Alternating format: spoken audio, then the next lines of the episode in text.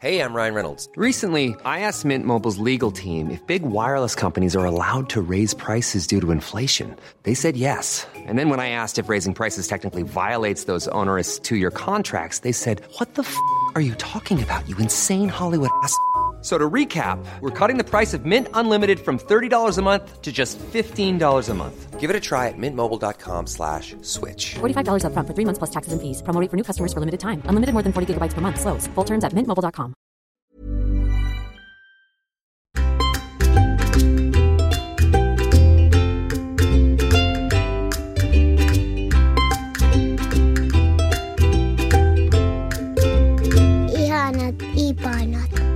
Hei hyvät kuulijat, tervetuloa Ihanat Ipanat podcastin pariin. Ihanat Ipanat on joka viikkoinen kysymysvastaus-podcast 0-3-vuotiaiden lasten ja heidän läheistensä elämästä. Mahtavaa, että olet täällä meidän kanssa oppimassa lisää lasten maailmasta. Mun nimi on Maija Koski. Mä olen meidän perhe- ja vauvalehtien päätoimittaja ja on saanut kunnian tulla tämän jakson vierailevaksi juontajaksi. Kiitos siitä. Mulla on itsellä 7- ja 12-vuotiaat lapset, poika ja tyttö. Tässä mun vieressä ovat Väestöliiton huippuasiantuntijat, lastenpsykiatri Raisa Cacciatore ja perhesuhteiden asiantuntija Minna Oulasmaa. Hei Raisa ja Minna, miten menee? Terve, hyvinhän tässä menee. Tuli tuosta mieleen sanoa välillä sekin, että mun lapset on jo aika isoja 29 ja 26, mutta muistan hyvin tämän pikkulapsiajan. Tervetuloa munkin puolesta vierailevaksi juonteeksi. Hauska tutustua sinuun. Samoin. Ihanat Jepanat podcastissahan käydään joka viikko läpi teidän kuulijoiden lähettämiä kysymyksiä, joita olette tänne tälläkin viikolla paljon lähettänyt. Kiitos niistä. Ja tänään me keskitytään sellaiseen aiheeseen kuin ihana kamala suku. Tärkeä aihe. Ja tämähän on ikuisesti puhuttava asia myös tuolla meidän vauvan ja meidän perheen lukijoiden keskuudessa, joten todella mielenkiinnolla odotan itsekin tätä keskustelua. Miten Raisa ja Minna, olette sitten valmiina ratkomaan tämän jakson kysymyksiä? Joo, antaa mennä vaan. Kyllä. Kiitos Ihanat Ipanat podcastista ja mahdollisuudesta esittää teille sinne kysymyksiä. Minulla on kysymys, joka koskee vaimoni sukulaisia. Heillä on tapana antaa aina kolme- ja kuusivuotiaille lapsillemme valtavat määrät karkkeja ja suklaata, ja kylävierailujen ateriat ovat pelkkää ranskalaista, hampurilaista ja pizzaa, jäätelöä ja vanukkaita. Olin lapsena itse erittäin ylipainoinen ja olen taistellut koko ikäni pysyäkseni nyt aikuisena normaalipainoisena. Hampaani myös reikiintyivät runsaasti lapsena, minkä takia miltei jokainen hampaani on paikattu. Haluaisin suojella lapsiani omalta kohtaloltani. Tämä aiheuttaa meillä aina kovan riidan. Vaimoni puolustelee sukulaisiaan ja sanoo, että eihän me nyt niin kauhean usein nähdä. Saavat he silloin vähän hemmotella lapsiamme. Lapsemme ovat ainakin vielä normaalipainon rajoissa, mutta olen huolissani siitä, minkälaisia tottumuksia näistä mässäilyistä seuraa ja kuinka haitallisia lapsille ovat nämä meidän riidat, joissa minä vaikutan aina kaiken kivan kieltävältä tiukkapipolta. No voi ressukkaa. Tämä on aihe, joka puhuttaa nykyään tosi paljon. Paino ja painonhallinta, vanhempien vastuu ja miten siitä voi puhua ja puuttua. Ja tässä on nyt lisäksi tämä riitely sitten vanhempien välillä. Jos lähdetään siitä ruuasta.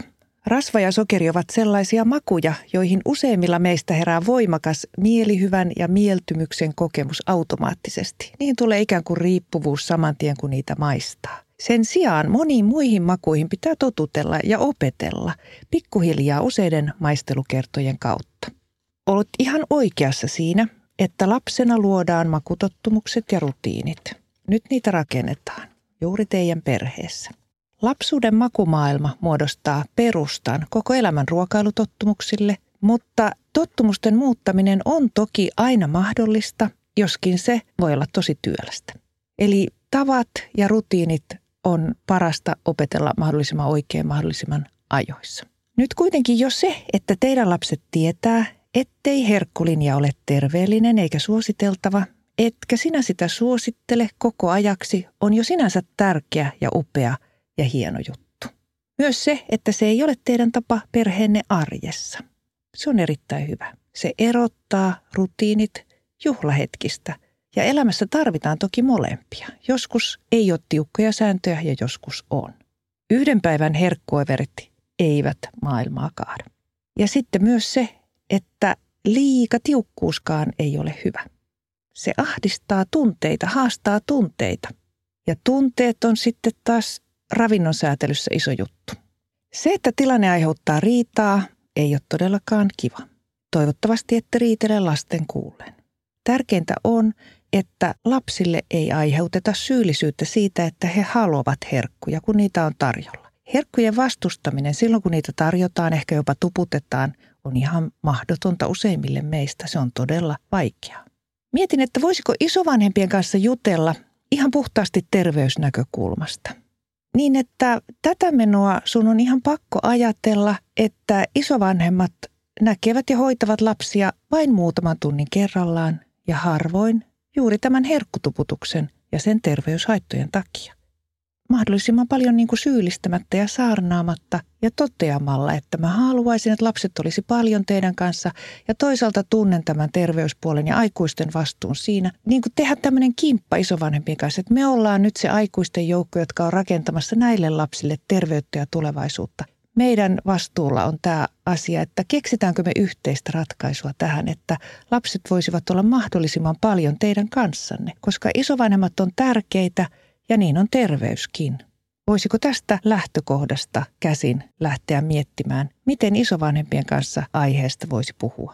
Kyllä, ja tähän liittyy sukupolvien ketju. Monella aikuisella, vanhemmalla, isovanhemmalla on itsellään kokemus siitä, miten on tullut rakastetuksi tai lohdutetuksi ruualla.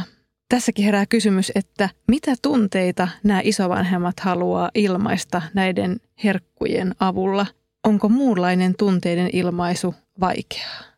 Mikä on se malli, mitä he on itse saaneet omassa lapsuudessa? Ja tulee jotenkin niin semmoinen tunteiden tukahduttamisen kulttuuri ja kuitenkin halutaan ilmaista jollain tavalla ja osoittaa niille lapsen lapsille sitä rakkautta. Mutta onko ne herkut just se oikea tapa sitten? Niin kuin Raisa tuossa puhukin, niin tämä on keskustelu, joka aikuisten täytyy käydä aikuisten kesken ja keskustelu, johon ei sotketa lapsia sitten mukaan isovanhemmat haluaa huomioida ja hemmotella lapsenlapsia ja se on ilman muuta sallittua. Ja heitä kannattaa arvostaa ja kehua siitä, että he haluaa osoittaa rakkautta. Mutta heidän kanssa voisi keskustella niistä keinoista, miten sitä rakkautta voisi osoittaa. Mitä kaikkia terveellisiä herkkuja voisi olla tarjolla? Esimerkiksi isovanhempien luona voisikin olla ihania tuoreita marjoja kesäkaudella, herkullisempia harvinaisia hedelmiä, mitä ei ole kotona joka päivä ja pähkinöitä ja muuta kaikkea tämmöistä terveellistä hyvää syötävää. Porkkanoita ja kurkkuja ja muita vihanneksia voidaan leikata jännän muotoisiksi ja niitä voidaan dipata vaikka kermaviilikastikkeeseen. Monenlaisia erilaisia keinoja isovanhemmat voi keksiä. Joo, ja tämmöiset kauniisti asetellut ja jotain jännää dipattavaa ja tämmöistä söhellettävää, niin se voi olla lapsista tosi palkitsevaa ja kivaa, kun siinä on jotain muuta kuin vain se sokeri, rasva, huuma, joka siitä tulee. Ja vielä niin kuin painottaisin tätä aikuisten vastuuta, painon säätely on niin valtavan monimutkainen asia, että sitä ei voi lapselta edellyttää, jotenka niin kuin lapsen syyllistäminen siitä painosta on vain julmuutta. Painon säätelyyn liittyvät geenit, se ravintoaineiden tasapaino, lautasmalli, koko päivää, koko elämää ajatellen, lapsen kasvuvauhti sillä hetkellä, tunteet ja tunteiden käsittelytaidot, muun muassa lohtusyöminen, yllättävät tarjotut ekstra herkut, 10 metrin välein joka kulman takana mainostetaan suklaa, palaa tai jäätelötötteröä. Siihen liittyy stressi, stressihormonien määrä, uni, unettomuus, liikunta, liikunnan määrä – Tämä on aivan liian iso paketti niin kuin lapsen hallita ja hahmottaa. Harva aikuinenkaan siihen pystyy. Näin ollen se on aikuisten tehtävä rakentaa se lapsen elinympäristö ja tarjolla olevat ruuat ja liikunnat ja tunteiden säätelyt ja uni ja stressi sopivaksi paketiksi juuri tämän lapsen geeneille. Ja isovanhemmat voi myös ottaa niitä lapsen lapsia ikätasonsa mukaisesti mukaan siihen ruoanlaittoon. Esimerkiksi viimeksi oman lapsen lapseni kanssa taisin paistaa pinaattilettuja. Hänestä oli hirveän hauska käännellä niitä siinä levyllä avustettuna ja niin kuin monenlaiseen puuhaan mukaan. Toden totta. Ja sitten pitää myös muistaa, että paljonko sä voit isovanhempia kasvattaa, kun näin justiinsa kesäjuhlilla istuskelin yhden vanhuksen vieressä ja olin päättänyt, että tällä kertaa ei ole mun kakkupäivä ja join sitten kahvia pelkästään ja ainakin kymmenen kertaa tämä hyvää hyvyyttä ja sanoi, että katso nyt, kun tuolla on noin kakut ja puolet on vasta otettu, katso nyt, ota nyt, tämä on niin Ettei hyvä ja etkö ota ollenkaan. Ei hän ainakin kymmenen kertaa sai sanoa, että anna minun tehdä minun tavalla. Tämä on kyllä tosi yleinen ongelma munkin tuttava piirissä, just tämä, että isovanhemmat ja sitten omat lapset ja herkut. Mulla on itselläkin, mun oma äiti on hammaslääkäri ja mulla on semmoinen tausta lapsena, että meillä oli niin vähän tai mielestäni niin harvoin karkkia, että mä aina suunnittelin, että sitten kun mä oon iso joskus, niin vasta mun ensimmäisellä koko palkalla karkkia. No, Ja nyt tilanne on sitten se, se taisi unohtua sitten jossain vaiheessa, mutta nyt tilanne on se, että meillä on kaksi lasta ja sitten kun ne lähtee mun hammaslääkäri äidin luo, joka on jo eläkkeellä, niin siellä niitä herkkuja on sitten ihan määrättömästi. Ja tässä on semmoinen Oi. ihana tilanne kyllä, että mun vanhemmat hirveästi hoitaa mun lapsia, että esimerkiksi nytkin kesällä niin ollaan saatu järjestettyä kesälomia niin, että lapset saattaa olla siellä viikonkin maalla. Mutta tästä on kyllä käyty tosi paljon keskustelua, että mikä on sitten se kohtuus varsinkin silloin, kun vietetään pitempiä aikoja. Ja se, mitä Minna sanoi tuosta, niin kun, että voi osoittaa sitä rakkautta myös niillä vähemmän sokerisilla herkuilla, mutta se, mitä ainakin mun lapset jotenkin odottaa isovanhemmilta, niin on se, että just esimerkiksi, että mun äiti lukee aina iltasadun siellä sängyssä ja me luetaan aina sitä samaa sitä ja tätä kirjaa ja sit Ukin kanssa tehtiin tätä ja tuota, ne odottaa ihan muita asioita, ne odottaa sitä yhdessäoloa ja tekemistä. Että se tuntuu, että se on niinku useinkin isovanhemmille itselleen se juttu, että että sitä rakkautta osoitetaan niillä herkuilla, kun lapset ottaisivat vaikka sitä jotain yhdessä tekemistä. mm, lapsille ei niinkään tärkeä asia kuin niille Mm. isovanhemmille. Että monimutkainen kysymys todella. Niin, ja lapset kokee sen rakkaudeksi, että heille luetaan ja he odottaa sitä. Se on tärkein asia. Niin, mutta kyllähän ne siihen tottuu totta kai siihen, että Uki ja mummin luona saa aina kolme jäätelöä peräkkäin tyyppisesti. Mutta et sit, et eihän he varmaan koe sitä silleen, että voi vitsi meitä rakastettiin siellä. Me saatiin Niinpä. paljon jäätelöä. Kelpas Niinpä. kyllä se jäätelö. mutta- Ja on sellaisia asioita, joista voi syntyä välirikkoja jopa niin kuin vuosikymmenien ajaksi, jos näitä ei keskustella ja sovita yhteisiä sääntöjä. Tarpeeksi kun kertyy sitä kinaa sinne, niin se on jotenkin niin turhaa. Ja ollaan armollisia niille vanhuksille kuitenkin. Ne antaa sitä lukemista, ne antaa sitä aikaa ja syliä ja rakkautta ja pysähtymistä. Se on niin tärkeää pienille lapsille saada myös tämän vanhemman sukupolven seuraa, että jos nyt yksi hammas joudutaan paikkaamaan sen takia. Kohtuus kaikessa, mutta puhutaan arvostavasti näille ihanille tärkeille isovanhemmille. On totta kai, se on hirveän herkkä asia. Ja tähän väliin me haluttaisiin saada lukijoilta vinkkejä tähän asiaan, että miten teillä. Joo, miten te hoidatte suhteet isovanhempien ja kolmen sukupolven kesken? Miten ruoka siihen liittyy? Lähetä oma vinkkisi verkkosivuston ihanatipanat.fi kautta meille, niin saat sen jakoon näin koko kansalle. Muista laittaa myös omat yhteystietosi. Palkinnoksi meillä on jaossa kolme kappaletta koko perheen herkut ruokakirjasta, jossa kokataan koko perheelle ruokaa ja myös vauvalle aina oma annos. Hei Raisa ja Minna. Minun kysymykseni liittyy huoleeni lapsen lapsista. Meillä mummolassa on selkeät rajat ja säännöt, jotka toistuvat johdonmukaisesti aina samanlaisina. Lasten on helppo niitä noudattaa ja ne luovat heille tuttuutta ja turvallisuutta. Ruokailut, pesut ja nukkumaanmenot ovat aina samaan aikaan. Iltarituaalit toistuvat samoina, luen heille molempien valitsemat sadut ja laulamme kaksi laulua. Lapset tulevat aina mielellään mummolaan. Tyttäreni, kaksi- ja nelivuotiaiden poikien äiti, on hyvin puheemi kasvattaja. Ruoka- ja nukkumaanmenoajat ovat epäsäännölliset. Samoja vaatteita pidetään päällä monta päivää. Joka päivä ei mennä ulkoilemaan ja lapset saavat olla tietokoneella useita tunteja päivässä. Nämä eivät ole mitään lastensuojelullisia huolia, mutta miten voisin saada tyttäreni äitiyteen vähän enemmän ryhtiä, kun huomaan selkeästi, miten pienet pojat hyötyvät selkeästä hoidosta. Hmm. Kuulinko minä pikkusen semmoista närkästystä ja paheksuntaa tuossa Kyllä kysymyksessä? se vähän siltä kuulosti. Se on tietysti vähän miten se lukee kanssa, mutta joo. No, lapsethan oppii aika nopeasti sen, että jokaisessa kodissa, jopa jokaisella aikuisella saattaa olla ihan omanlaiset säännöt ja tavat elää. Naapurissa voi olla ihan erilainen kielenkäyttö ja rutiinit ja vaatetus ja harrastukset ja tuoksu kuin meidän kodissa tai mummolassa tai koulussa. Säännöllisyys, rutiinit, rytmit on yhdelle ominaisia. Se on usein myös persoonakysymys ja temperamenttikysymys. Ja sitten taas luova leijailu tilanteesta toiseen sopii jollekulle toiselle. Lapset ihan varmasti rakastavat luonanne vallitsevaa järjestystä ja sitä, että asiat on ennakoitavissa ja se on ihanaa tankata teiltä sitä tuttuutta ja turvallisuutta. Samalla he kotona tottuu johonkin ihan muuhun. Entäpä sitten? Sanoit, että ei ole lastensuojelullista huolta, mutta jotain huolta tunnut kantavan. Onko se huolta heidän kehityksestään tai terveydestään vai häiritseekö enemmän se, että tyttäresi toimii niin eri tavalla vanhempana kuin sinä olet itse toiminut? Sun tyttäris on saanut sulta oman kasvatuksensa ja hän on kasvanut oman temperamenttinsa mukaan rytmiltään vaihtelevaksi ja joustavaksi. Samoin käy sinun lapsenlapsillesi. He saa tässä teidän mainiossa kokoonpanossanne näkökulman monin erilaisin tapoihin olla ja elää ja voivat sitten isona taas valita oman tapansa. Just näin. Haluaisin muistuttaa semmoisesta sallivuudesta, joustavuudesta, irtipäästämisestä ja hyväksymisestä. Se on monien isovanhempien haaste. Tavallaan ihan niin kuin parisuhteeseen mennessä, niin kumpikin kumppani tuo siihen oman kuvitelmansa siitä ainoasta oikeanlaisesta tavasta olla perhe, olla vanhempi. Ja sitten ollaan tosi yllätyksissä ja törmäyskursseilla, kun kumppanilla onkin ihan erilaiset ajatukset ja odotukset ja tavat. Samoin tulee tässä sukupolvien ketjussa. Ennen ollaan oltu aika jäykkiä siitä, miten asiat on oikein ja miten väärin. Ollut vähän niin kuin mustavalkoista, että helposti tuomittu, miten toiset perheet ja toiset tavat on.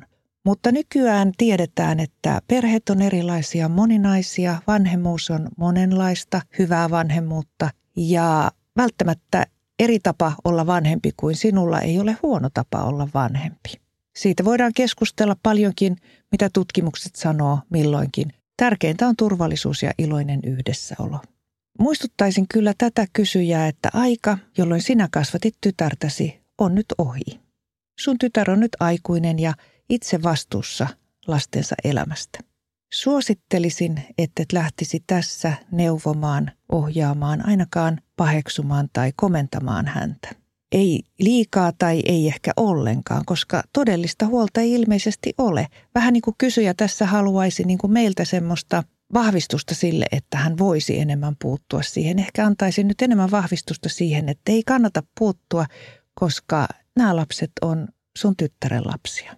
Jos sun tytär hermostuu ja loukkaantuu sinuun ja huomautteluusi, hän voi tehdä sellaisia päätöksiä, jotka vaikeuttavat todellakin sinun suhdettasi lapsen lapsiisi. Eli tärkeintä on se sopu, yhteisymmärrys, neuvottelevuus ja sitten se sallivuus, joustavuus, irtipäästäminen ja hyväksyntä – kun todellista lastensuojelullista huolta ei ole. Ja lapset ei rikki siitä, että eri kodeissa tai eri paikoissa on erilaisia sääntöjä. Kyllä he äkkiä tottuu siihen, että siellä mummolassa on erilaiset säännöt kuin äidin luona. He ehkä menee jonnekin päiväkotikavereiden kotiin kylään tai sukulaisiin ja toteavat, että sielläkin on erilaiset säännöt. Tästä tulee enemmänkin ehkä niin kuin voi lisätä lasten temperamentin joustavuutta ja ymmärrystä siitä, että on monta tapaa tehdä oikein. Just näin. Musta oli hauska, että tämä kysymys oli näin päin, koska mä oon jotenkin omassa ystäväpiirissä törmännyt ennemminkin siihen, että mun sukupolven semmoista kolme nelikymppiset äidit on vähän turhankin tarkkoja ja rutiiniorientoituneita ja sääntöorientoituneita ja milloin mikäkin on kasvatuksessa oikein. Ja sitten tuntuu, että meidän sukupolven vanhemmat alkaa näyttää meidän näkökulmasta semmoisia huithapeleilta että munkin vanhemmat niin hyvin ja paljon kun ne mun lapsia hoitaa, niin kyllä se on usein se on minä, joka muistuttelen illarutiineista tai jostain säännöistä tai muista. Että tällaistakin näinkin päin voi olla. Niin ja sitten isovanhempana ei tarvi enää pingottaa, mm. eikä e, etkä ole joka päivä vahtimassa, että ne hampaat harjataan ja muuta, niin sitten ehkä on ollut aika tiukka ja määrätietoinen silloin itse vanhempana ja nyt on ehkä aika suuri houkutuskin päästää vähän helpommalla ja tuoda ehkä niitä mukavampia puolia itsestänsä esiin. Mm. Ja samalla komppaisin kyllä Maijaa siinä, että ennen aikaa ei oltu niin nokonuukia siinä, miten ne lapset hoidettiin tai valvottiin tai vahdittiin tai hampaatkaan pestiin. Mä luulen, että se ei ollut kyllä niin tarkkaa silloin. Ei ehkä tiedetty eikä tunnettu niin paljon terveysriskejä ja tutkimuksia kuin nykyvanhemmat tietää. Mutta se vielä, että näen tässä myös tosi niin kuin kivan ajatuksen ja sen, että kyllä mä ainakin, mitä me ollaan tuolla vauvassa ja meidän perheessä niin kuin seurataan keskustelua tai haastellaan ihmisiä, niin tulee paljon esille se, että myös nykypäivän isovanhemmat on hirveän omistautuneita ja ne haluaa, ne haalii tietoa ja ne haluaa parasta niille lapsen lapsilleen ja ehkä sillä tulee myös sitten tyrkyttäneeksi niitä omia oikeaksi katsomia valintoja, että hyvähän tässä tapauksessa on nyt esimerkiksi se, että ei ole ilmeisesti mitään semmoista konfliktia, että lapsenlapset kuitenkin tulee mielellään kylään ja saa tulla ja sehän on tärkeintä. Joo, ja tätä vartenhan meillä on Väestöliitossa iso V-sivusto, missä on isovanhemmille uudenlaista kasvatusosaamista ja jaksamisen neuvontaa ja ohjeita ja nettivastaanottoja ja chatryhmiä. Eli meillä on 1,1 isovanhempaa, joista valtaosa osallistuu koko ajan lasten lastensa elämään monin monin tavoin. Valtava resurssi, erittäin tärkeä hoiva, vara ja apu. Ja kokonaislukumäärä yli miljoona isovanhempaa tällä hetkellä meidän maassa, joista 80 prosenttia osallistuu kuitenkin lapsiperheen arkeen. Ja se on hieno ja hyvä asia. Ja toi on tosi hieno tuo idea. Me itse asiassa puhuttiin toimituksessa just yksi päivä siitä, että kuinka vaikeaa on just lapsena sanoa vanhemmalle jostain uusista kasvatusjutuista tai että nykyään ehkä tehdään näin. Ja sitten siitä tulee helposti semmoinen konflikti, niin juuri puhuttiin, että miten tärkeää on se, että löytyy tuollaista tietoa jostain, että voi vaikka sille vihjata isovanhemmalle, että hei, täällä on muuten kaikki nykylasten hoidosta tai muuta, että sille on varmasti niin kuin tosi iso tarve. Ja Hesarissa oli hyvä artikkeli siitä, että hei isovanhempi, nämä asiat on muuttunut, nämä kasvatuskäytänteet on muuttunut siitä, kun sinä olet ollut vanhempi tai lapsi. Esimerkiksi, että ei tarvitse syödä enää lautasta tyhjäksi. Tärkeitä asioita voi sukupolvet siirtää toisilleen ja sitten joitain asioita on syytä päivittää ja uudistaa. Say hello to a new era of mental health care. Cerebral is here to help you achieve your mental wellness goals with professional therapy and medication management support. 100% online. You'll experience the all new Cerebral Way, an innovative approach to mental wellness designed around you. You'll get a personalized treatment plan from a therapist, prescriber, or both in a safe and judgment free space. Your cerebral therapist or prescriber will outline a customized plan with clear milestones along the way so you can get to feeling your best. With Cerebral, you're not alone in your mental health journey. We're here to empower you to live a fulfilling life. So take that first step towards a brighter future and sign up today at cerebral.com slash podcast and use code ACasts to get 15% off your first month. Offer only valid on monthly plans. Other exclusions may apply. Offer ends July 31st, 2024. See site for details.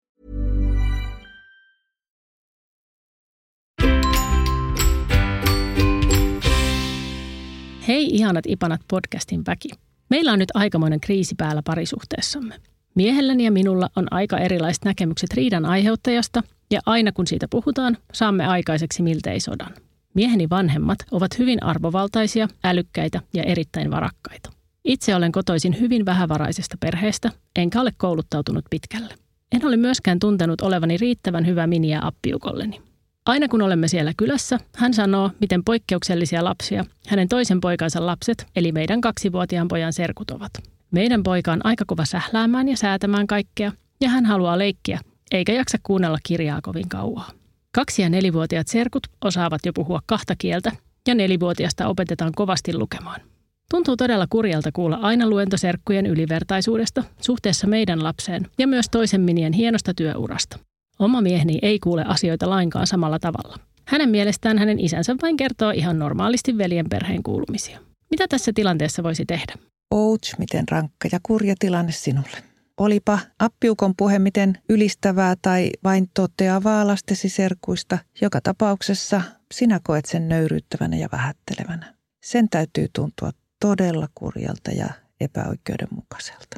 Moniin tällaisiin ristiriitoihin kaatuu ihan turhatkin hyvät isovanhemmuussuhteet. Ja tämä tuntuu olevan varsin iso asia sulle ja sun pojalle sun näkökulmasta. Isovanhemmat eivät ehkä ollenkaan oivalla, miten herkkien ja isojen asioiden äärellä he ovat, kun he vertailevat lastenlasten taitoja, kehitystä, ulkonäköä, painoa tai ihan mitä tahansa ominaisuutta.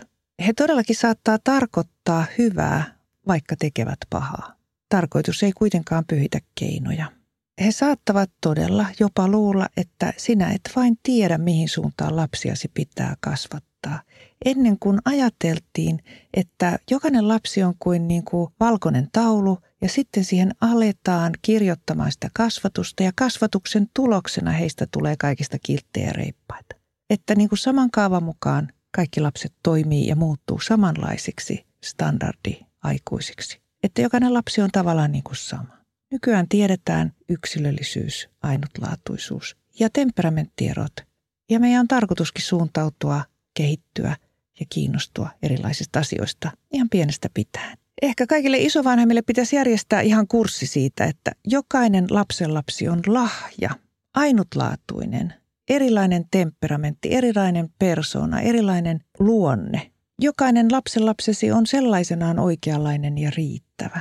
Ja jokaisella lapsenlapsella on vain yhdet oikeat vanhemmat. Ei niitä voi vaihtaa eikä muuksi muuttaa. Enemmän sitä hyväksyntää, enemmän sallivuutta, enemmän monenlaisuuden ymmärtämistä, värikkyyden näkemistä rikkautena kuin sitä samaa muottiin ahtamista, jota ennen ajan kansakoulut ja kodit ehkä olivat täynnä. Jokainen lapsi oppii asioita omassa tahdissaan, on kiinnostunut omista jutuistaan ja varustettu omanlaisella ruumiinrakenteella, mielenlaadulla, liikunnallisuudella. Ei niitäkään voi vaihtaa. Kaikenlainen vertailu on pahasta ja loukkaavaa. Vertailun opettaminen lapsille huonontaa lasten itsetuntoa. Palaisin vielä tähän kysymyksen alkuun, eli tähän, että parisuhde on kriisiytynyt aika pahasti ja tämä tuntuu tosi kurjalta tämä tilanne. Ja todella ikävää, miten tämä kysyjä kokee appiukkonsa toiminnan vaikuttaneen parisuhteeseen. Kuulostaa siltä, että koet jääväsi vaille miehesi ymmärrystä tässä tilanteessa ja erityisesti siltä, miltä kaikki nämä vertailut tuntuu sinusta. Että nehän satuttaa. Miehesi voi olla myös vaikea vastustaa isäänsä tai asettautua puolustamaan sinua ja kertomaan omalle isälleen, miten ikävältä tuollaiset vertailut tuntuu.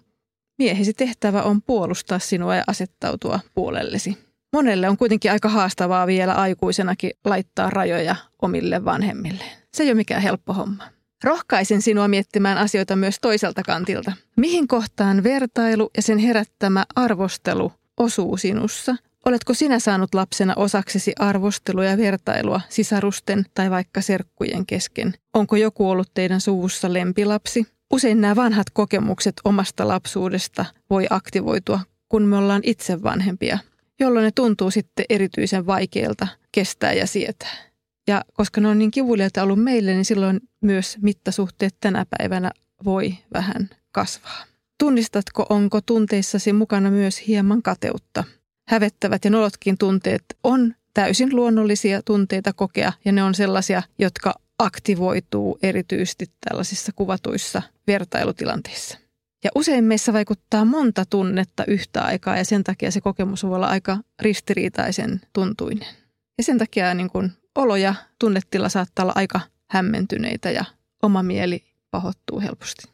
Joo, komppaan todellakin Minnaa tässä. Tämä on erittäin merkittävä se oma pohdinta myös, että miksi loukkaannumme. Nythän maailma on sellainen, että loukkauksia tulee. Niitä tulee koko ajan, mutta jotkut menee ihan ohi meillä, ne ei tunnu miltään ja sitten jotkut sattuu todella kipeästi. Ja ne, jotka sattuu todella kipeästi, niin usein siellä resonoi joku vanha loukkaantuminen menneisyydestä.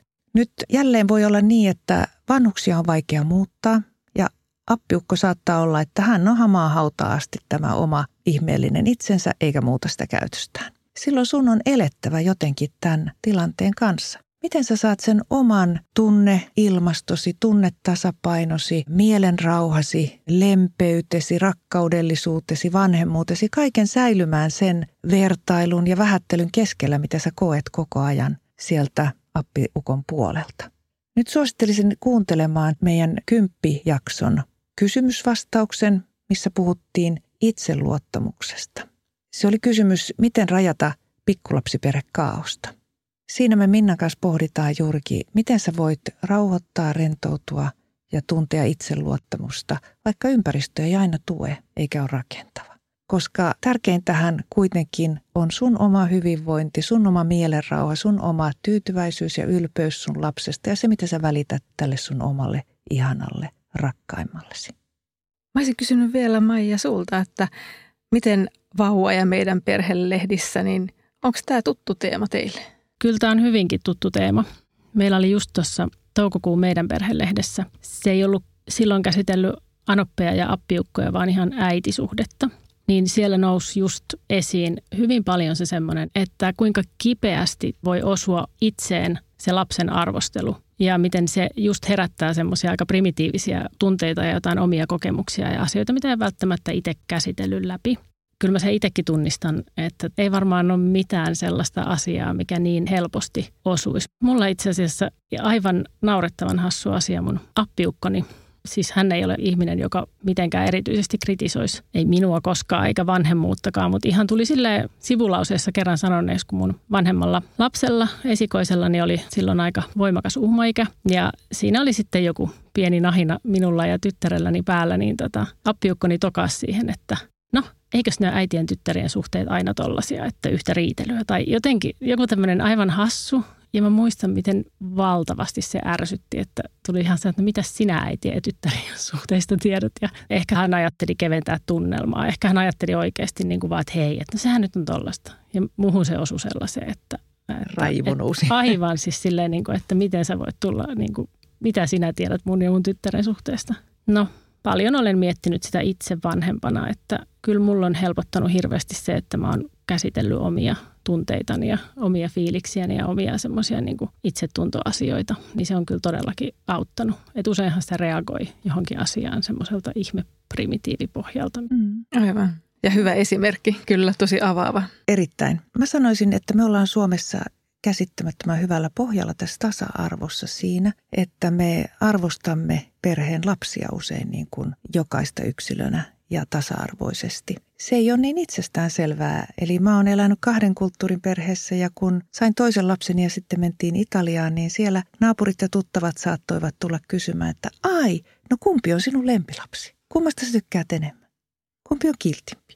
Niin Täällä heti, kukaan ei kysy. Heti vertailua ja heti niin kuin arvottamista ja kilpailuttamista ja järjestykseen laittamista, paremmuusjärjestykseen. Mä olin todella ällistynyt, että se oli itsestäänselvyys ainakin niissä piireissä, että mä oon erittäin onnellinen siitä, miten valveutuneita nykypäivän vanhemmat on, mutta edelleenkin enemmän saisi puhua sitä – että kaikki vertaaminen ja vertailu on itsetunnolle vahingollista, koska silloin sä joudut koko ajan joka hetki punnitsemaan uusien ja uusien ihmisten ympärillä, että onko mä riittävän hyvä.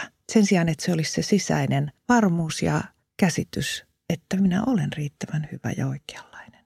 Sitä meidän pitäisi kasvattaa. Ja pitää kasvattaa ja sitä me paljon tehdäänkin. Se on hieno juttu. Kiitos teille hyvät kuulijat ja tietenkin Raisa ja Minna viisaista vastauksista ja hyvästä keskustelusta. Ensi viikon keskiviikkona taas uusi podcast, mutta tuttu juontaja Hanna. Hienoa, jos laitatte taas kysymyksiä tulemaan. Ja lomake nimettömien kysymysten lähettämistä varten löytyy netistä osoitteesta www.ihanatipanat.fi. Kiitos ja kivaa päivää.